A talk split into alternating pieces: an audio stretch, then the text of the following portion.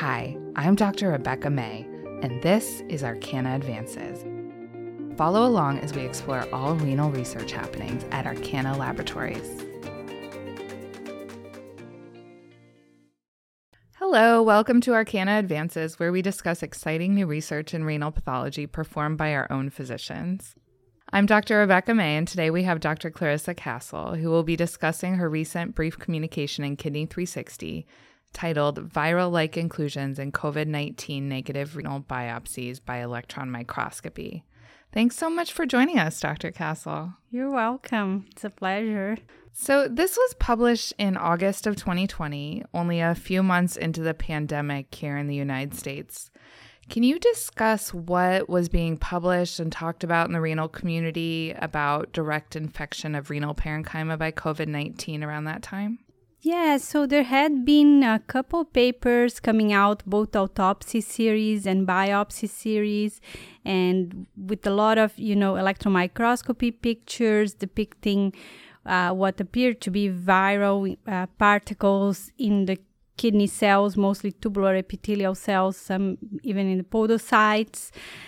And, you know, um, I was a little bit bu- puzzled by those images and do, did they really represent uh, viral particles? Because we see you know those type of similar images very often.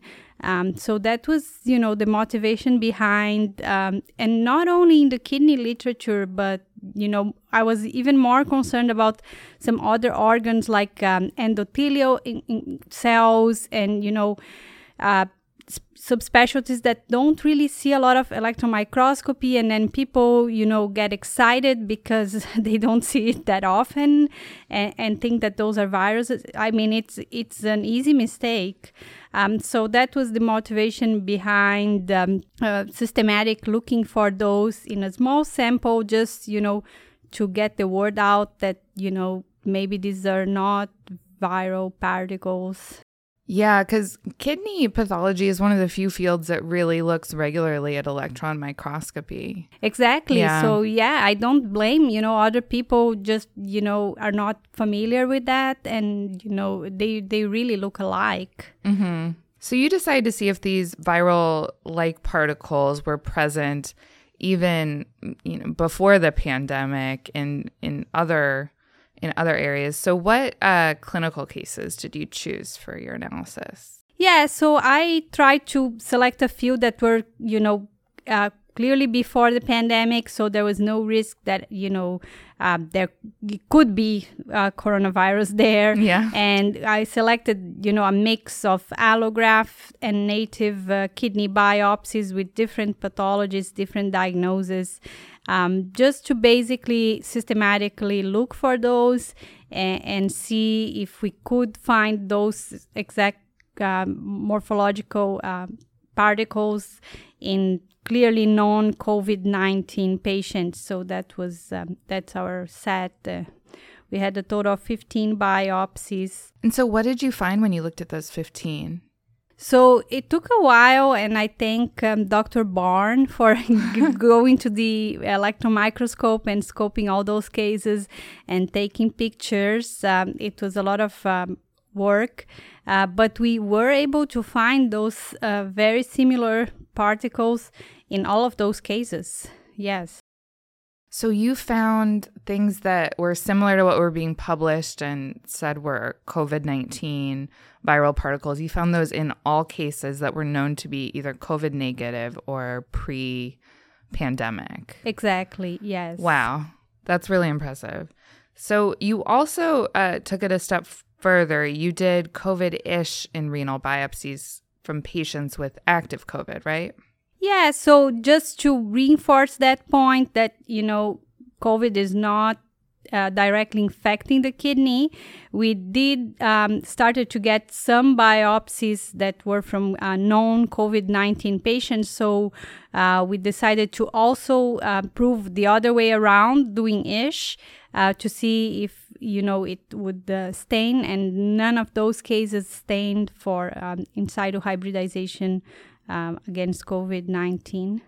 So, In some of the cases that had been published, they had detected it when they looked at whole tissue samples.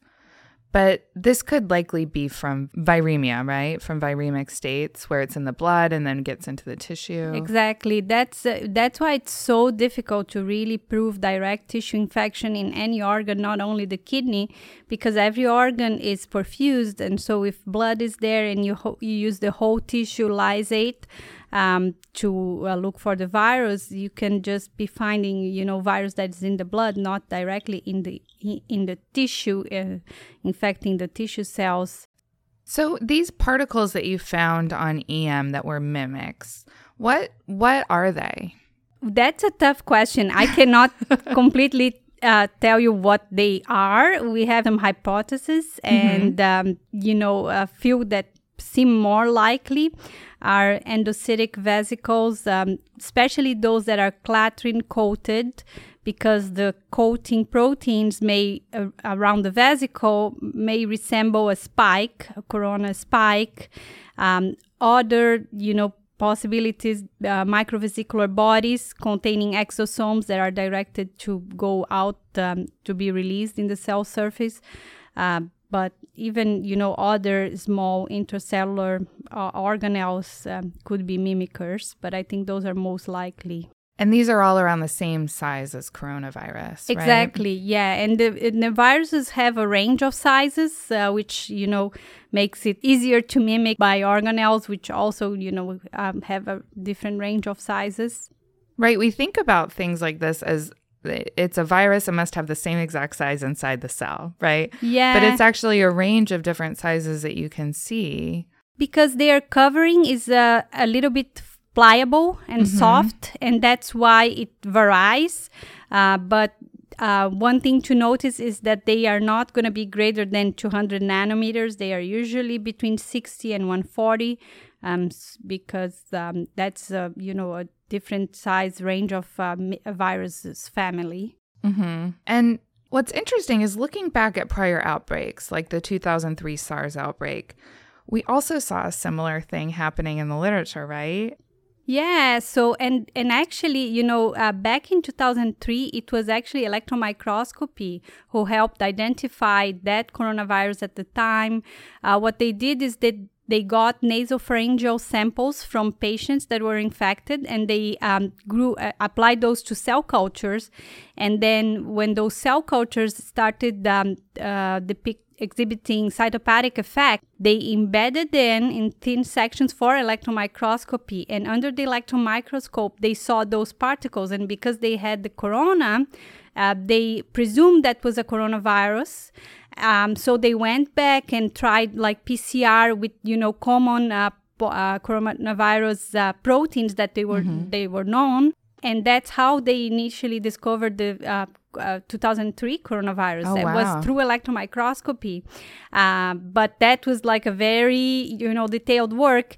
And there were other reports at the time that were just doing electron microscopy on clinical samples, tissues, uh, GI tract, and mm-hmm. then seeing those you know microvesicular bodies or other in- uh, organelles and claiming that those were uh, viruses. So at that time, the CDC actually put out a recommendation right? That instead of just looking at EM, you should really be doing immunoelectron microscopy or ultrastructural ISH. Yes, right? exactly. To really document that the, the viral proteins or viral RNA uh, was there in those particles that morphologically looked like viruses or virions. And that's an extremely complicated thing to do. Yeah, right? yeah. I I could I could not uh, do it here, and I don't think many people do it. No, it has it's very hard. Um, yeah, doing RNA-ISH or IHC is a much simpler process than going on the EM specimen. Yes, uh, but they even released some recommendations uh, lately that even when you have um, in situ hybridization positive, you should uh, ideally try to examine that same tissue under the electron microscope mm. to prove that uh, whatever is uh, being detected by ISH is in the tissue cells and not in the blood vessel or, you know. yeah but that's going to be tough, you know. yeah, I think that's going to be hard to take that same tissue. And, yeah. Yeah. That's a, that's a difficult process. Yeah. And another historical interesting fact that that you wrote about in the paper was that this sort of confusion using electron microscopy also occurred in some earlier studies of cancer right, in the 70s? Yeah, exactly. Because, you know, at that time, there was no immunohistochemistry, and people were really keen at studying cancer cells. Um, through electron microscopy to try and you know understand better.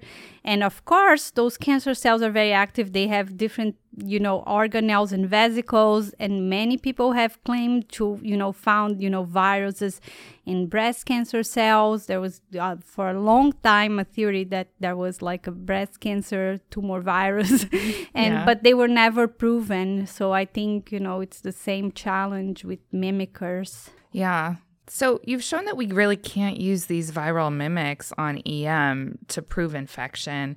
And you did some some ISH um, showing you didn't see any direct viral infection, but that doesn't necessarily improve the, that doesn't necessarily prove that kidney cells are not directly infected, right? It just we we haven't shown it yet. Yes, exactly. And and you know, um, there there is a possibility, you know, if you do electron microscopy, that you can see those viruses. There was a recent paper um, that was published by some authorities in the field um, that, you know, clearly establish how should you, you know, go around uh, for instance, you know, a lot of people uh, look at vesicles with spikes mm-hmm. around uh, spikes between quotation marks and, and think those are virions.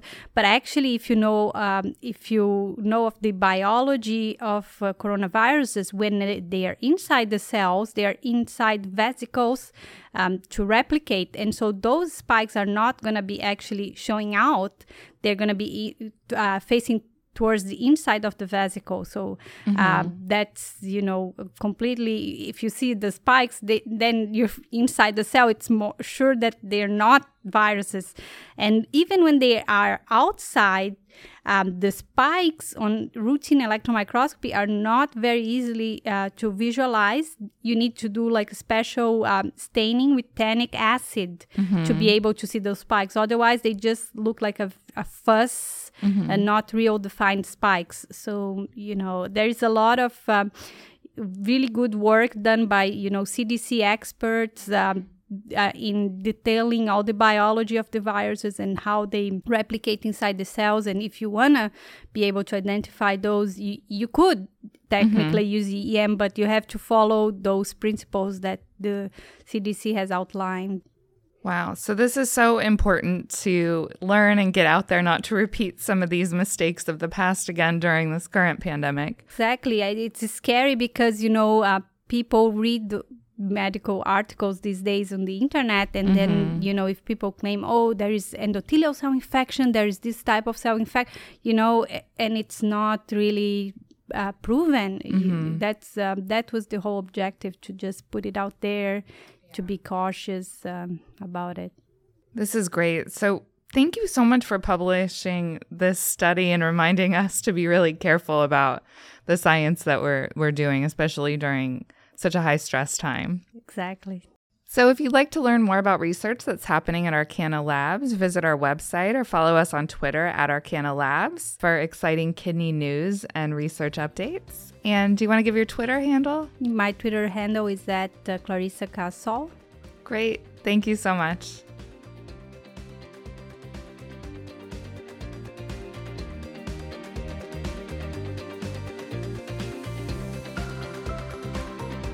Thank you for listening. This podcast and more can be found in the iTunes Store.